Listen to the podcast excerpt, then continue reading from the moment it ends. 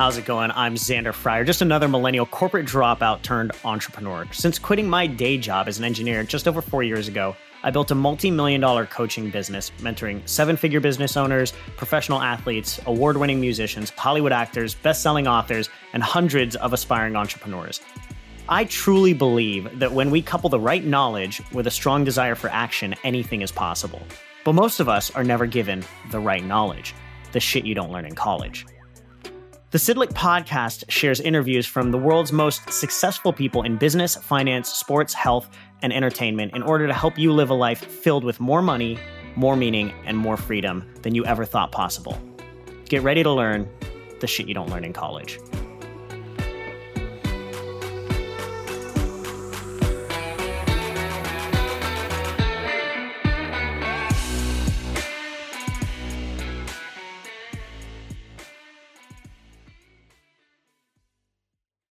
What would you do if you couldn't fail? See, that was the question that really got me. Mm. Honestly, everybody thought I'd lost it. My mom even hung up on me when I told her. It was crazy. See, just a few years ago, I was a systems engineer with Cisco Systems, making over 200K a year as a kid in his mid 20s, living in Venice Beach, flying around the country, driving a BMW. I had it all. I had what everybody told me was success, but I didn't feel successful.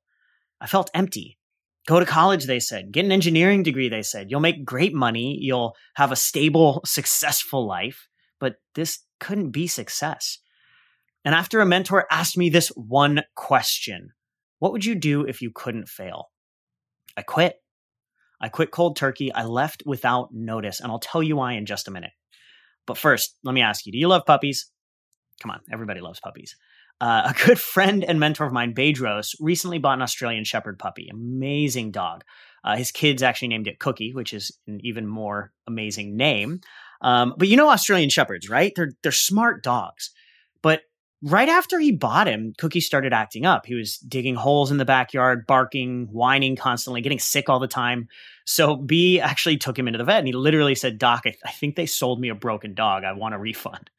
And the vet said, There's nothing wrong with him. You just can't leave him inside all day. He needs purpose.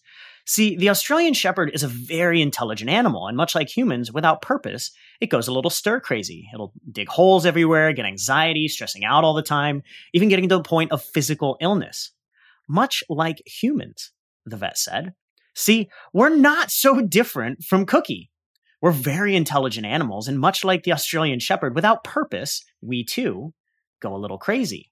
But what most people don't know is that purpose isn't some grand divine plan that you spend a lifetime trying to figure out.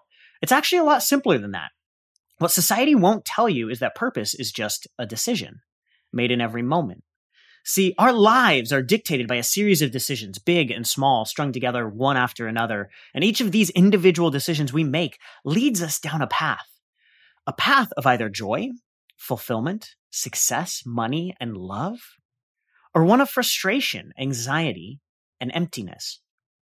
And every decision you make comes from one of two places. It either comes from purpose or it comes from fear.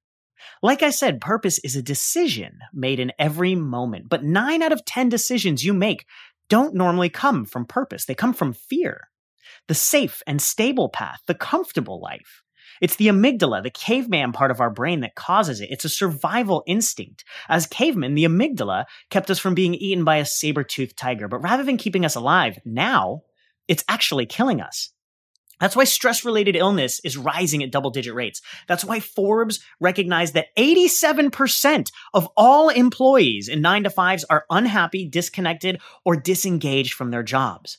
That's why anxiety and depression are at an all time high, affecting over 40 million people in the US alone. And that's why the idea of higher education being the foundation for a successful life is no longer relevant. Just like Cookie the Australian Shepherd, we've taken care of all of our basic survival needs, but in the process, we've taken away our ability to actually live. Remember, purpose is not an end goal, it's a decision made in every moment of every day. And we're not making that decision because to choose purpose, we must face fears. That's right. The only way to find purpose and love and meaning and success in life is to actually make decisions courageously in the face of fear. Fun fact for you Uh, when you're first born, you actually only have two fears the fear of heights and the fear of loud noises. Both evolutionarily programmed it into us to keep us alive, which makes sense if you think about it, right? As a caveman, you don't want to just like wander off of a cliff. And if you hear a bear growling going towards it, probably not going to end well. But every other fear we create over time, either from lessons learned or from beliefs imposed on you by others. Think about it. When you were four, you weren't afraid of people judging you. You weren't afraid of failing or falling or looking stupid. You just did it.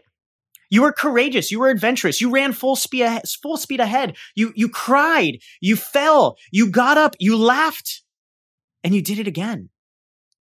You knew what you wanted and you went for it. And this world loved you for that.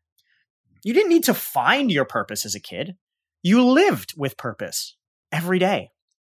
But somewhere along the path, we lost that courage. We lost that purpose. And I'll explain to you why. Because before I quit my nine to five, I realized the only thing holding me back in a job I couldn't stand was my fear.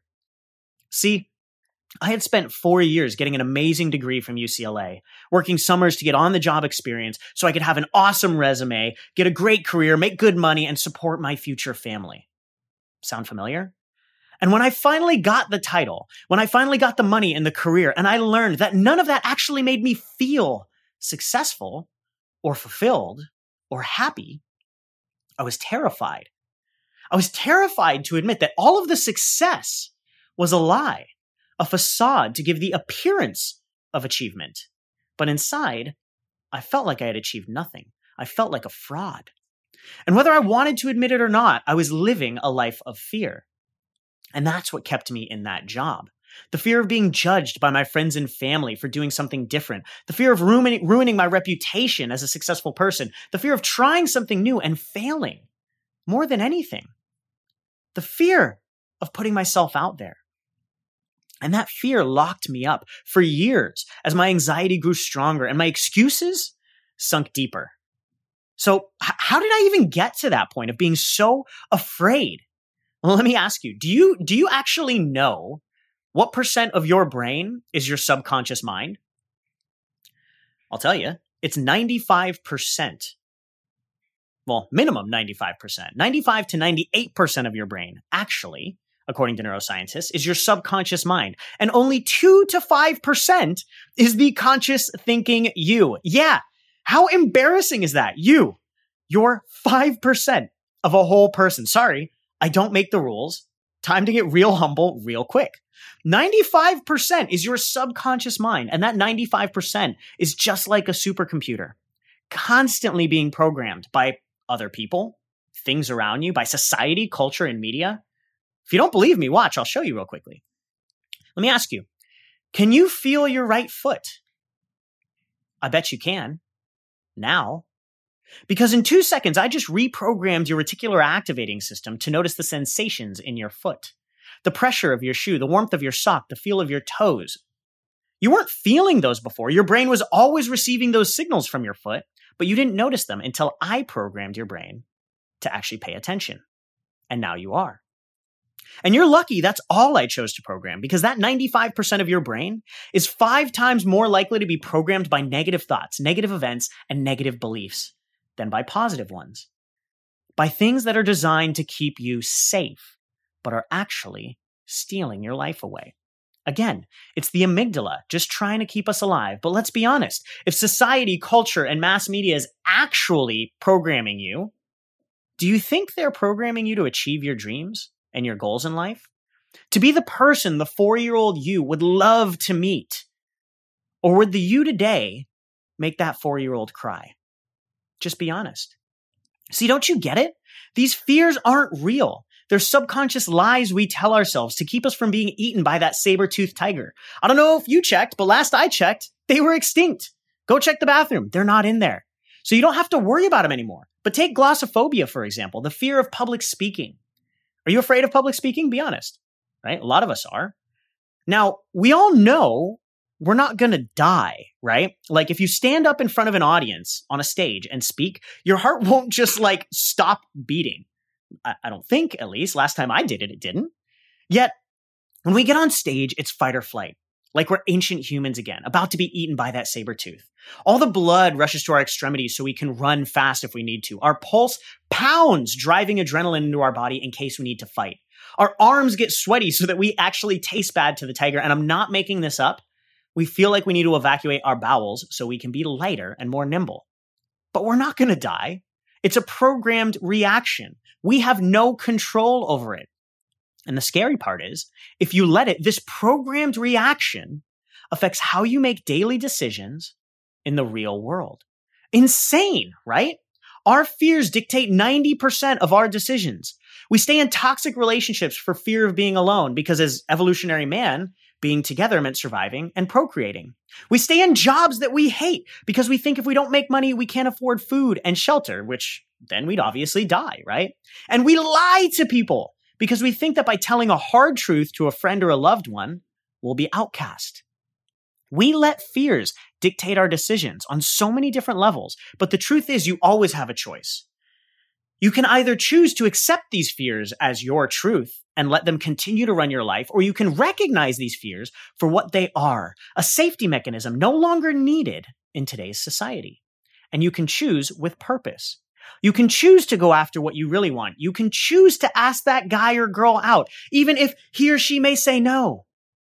You're not going to die. What if she said yes, but you never asked? You can choose to have a difficult conversation that you've been putting off. You can choose to take bigger risks in life because you know they're not actually going to kill you. The goal of this life isn't to make it to the end safely. The goal is to actually live. When you meet your maker, do you want to look back on your life and think, man, I'm glad I played it safe and survived. Hell no. I want to look back and think, damn, I really went for it. I'm a little bit battered, a little bit bruised, but I played hard and I chose purpose every step of the way. What would you do if you couldn't fail? See, I faced my fears and chose purpose. And the four year old me would never be more proud because it's led me down a path of trials, tribulations, growth, failure, success, struggle, love, loss, but ultimately fulfillment that has changed me forever. And over the last five years, I've made millions. I've impacted thousands of lives, and I've had more amazing experience than I ever could have dreamed possible, simply because I choose purpose. So I implore you to ask yourself the next time you make any big decision Am I making this decision from a place of purpose or from a place of fear? Because if just 1% of this world's population were to actually act more courageously, to stand in the face of fear and step into purpose, all those problems we see as quote unquote unsolvable, chronic disease, war, hunger, all the socio-political BS, we might actually have a shot at fixing some of them. It won't be easy, but ever since the day I quit, I didn't sign up for easy. I signed up for Impact. How about you? Welcome to the shit you don't learn in college. All right, that's all we have for today, folks. I hope you enjoyed this episode of Shit You Don't Learn in College. And if you did, please share this episode on your social media and tag at Xander Fryer. And don't forget to subscribe to the podcast on iTunes and give us a five star rating so you don't miss any other great episodes. We can only spread our message when you share this knowledge with the others that need it. So we really appreciate the support. Thanks a ton.